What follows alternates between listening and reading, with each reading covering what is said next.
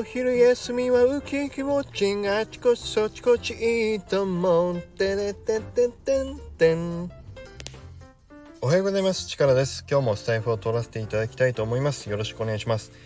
今日は日曜日なので日曜日増刊号をやらせていただきたいと思います。でまだねコロナのあのー、僕待機中なんですけどこれ事前収録でやらせていただいております。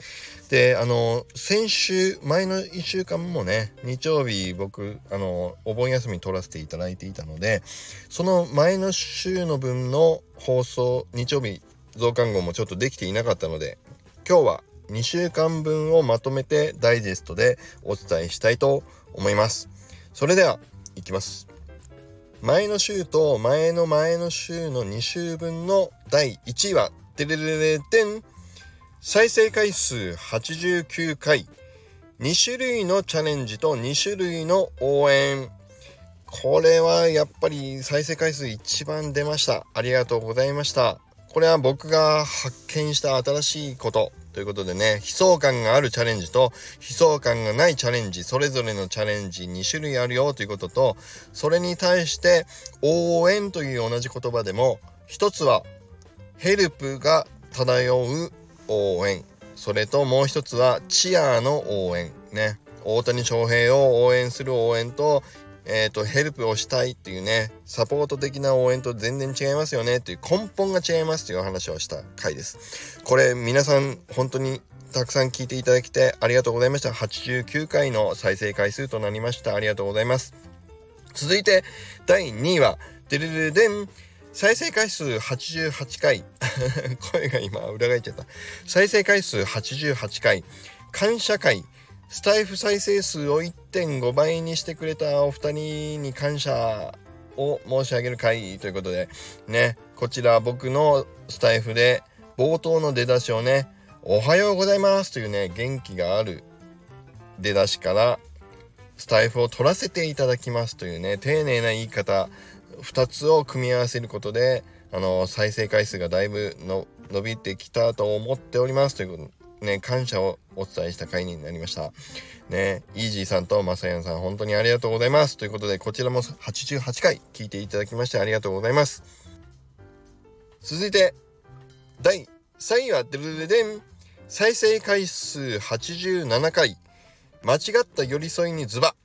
超スッキリした話。ということで、こちらは鉄佐野さんの放送回をえっ、ー、と、紹介させていただいた回でもう本当に聞いていて、すっきり気持ちよかったっていうね、話をさせていただいた回です。こちらが再生回数87回でした。ありがとうございました。続いて、第4位は同率再生回数です。第4位は、てるでん。NFT 界はみんなでワンチームがいいよなーの話。そして、ダイナミック怖い話丸5呪いの亀と開かずの子開かずの小屋。もう僕言えてない。開かずの小屋。ね。それが再生回数84回でした。ありがとうございます。これはえっ、ー、と1つ目の方はね3回第3弾のえっ、ー、と、3部構成でやらせていただいた先ほどのね、第1位のチャレンジ、2種類のチャレンジ、2種類の応援の、えっ、ー、と、話の第1部ですね。NFT 界はみんなでワンチームとして応援しましょうよっていうね、どもう小さいコミュニティバラバラでやってないで、一つのね、大きなワンチームとして考えていきませんかという話をした回でした。それから、えっ、ー、と、もう一個は、令和5年8月1日ね、怖いの話の日ということで、えっ、ー、と、イージーさんの企画に乗ってお話しした回でした。ね、これ、ダイナミック怖い話の方は、結構皆さんね、開かずの小屋の方が、最後まで聞くまでオチが何なのか分かってなかったっていうね、方が多かったんですけど、良かったですよ、これ。ね、タイトルからすぐにオチが分かる話も多かったですけど、開かずの小屋ね。うん。あの そうなあこれは分かんなかったっていう方が多かったんでねいい放送回になったんじゃないかなというふうに思いました。ありがとうございます。そしてその次第5位はデルレデン再生回数79回。ぶじょぶどうちゃんの挑戦をチア応援ということで、これが第3部の第3弾目ですね。ぶどうちゃんの挑戦をもしかしたらこうやったらチア応援にできるんじゃないかと僕が勝手に思った話をさせていただいた回。ねこちらが再生回数79回になりました。皆さんありがとうございました。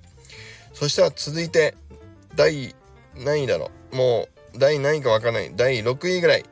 出るね第6位ぐらい。ね。いきます。次。でるでん。再生回数74回。熱狂方程式 NFT は儲かりますよの件。ということでこれタイトルではね儲かりますよの方だけに振ってるように見えてもう儲かりますよという話は絶対にしませんという宣言を僕がした回になりました。こちらも74回聞いていただきましてありがとうございました。どんどんいきます。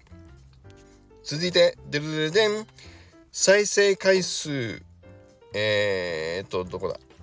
68回日曜日増刊号いやー本当に日曜日増刊号68回も聞いていただけて本当にありがとうございます。さらに続いてデルデン。再生回数66回アイビスペイント、オレ流の使い方、レイヤーの全統合を使う、こちらも66人聞いていただけて本当にありがとうございます。で、ちょっとこの辺から僕ね、実はアイビスペイントの回は反省をしております。もうね、自分で聞いてても何を言ってるか全然わかんないんですよ、もう、アイビスペイントの回は。あの、絵をイメージしながら喋ってるんだけど、言葉だけでは自分ですらもうスキップしたくなるぐらいもう言ってることがよくわかんないです。ね、だからもう火曜日のアイビスペイントの会は出だしの歌だけ聞いていただければ もうそれでいいと思います。ね、本当にスキップしてください。で、三宅さんだけちゃんと最後まで聞いていただいて、僕にアンサー会をいただければと思いますので、火曜日はもうアイビスペイントの会は歌だけ皆さん聞いていただければと思います。ということで、よろしくお願いします。で、どんどんいきますよ。次。でるででん。再生回数62回。マイクールヒーローズのファンアートコンテストが始まりましたの告知会ということで、こちらの告知会もね、62人の方が聞いていただけて本当にありがとうございました。それでは、次、いきます。一番最下位。ああ、これが最下位ですね。いきますよ。でるでん。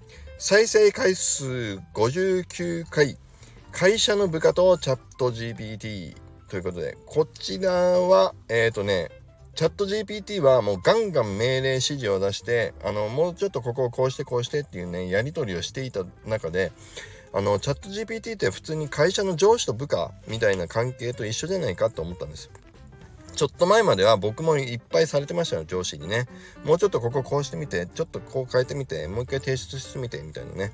それを僕はチャット GPT に今自分がやってるなと思った時に、あ、これって普通にあの手紙を書いたりね書書類を手書きで書いて郵送していたのをそのうち E メールになったでしょって。ねそういうふうに会社もどんどんパソコン使い出したでしょっていうのと一緒でえっ、ー、と上司と部下がこうもうちょっとこうしてって手直しさせるみたいなものをもうチャット GPT を使うようになるっていうだけの感じだったのでもう僕は気兼ねなく会社でどんどんチャット GPT を使うっていう風に決めましたっていうね僕の宣言した回でしたね。結構その会社でチャット GPT ね使いづらいとか会社で認めてくれないっていう方もねいらっしゃるっていうコメントもあのありましたけどうん、僕はもう使おうと決めましたっていうね宣言をしました。なのでもし上司がなんでチャット GPT なんか使うんだっていう人がいたら、いや、あなただって僕に指示するんでしょって、それと一緒じゃないですかって言ってみたらいいんじゃないかなと思います。うん。ということで、以上になります。ただね、僕分かったんです。僕がチャット GPT の話をした回って、大体再生回数が低い。だから僕からチャット GPT の話を別に聞く必要がないっていう方が多いんだなというふうには思います。でもね、たまに僕もチャット GPT で気づいたことをやっぱりね、発信していこうと思うので、僕は負けません。引き続きチャット GPT のネタも入れていきます。ということで、今日は以上になりました。今日も良い一日を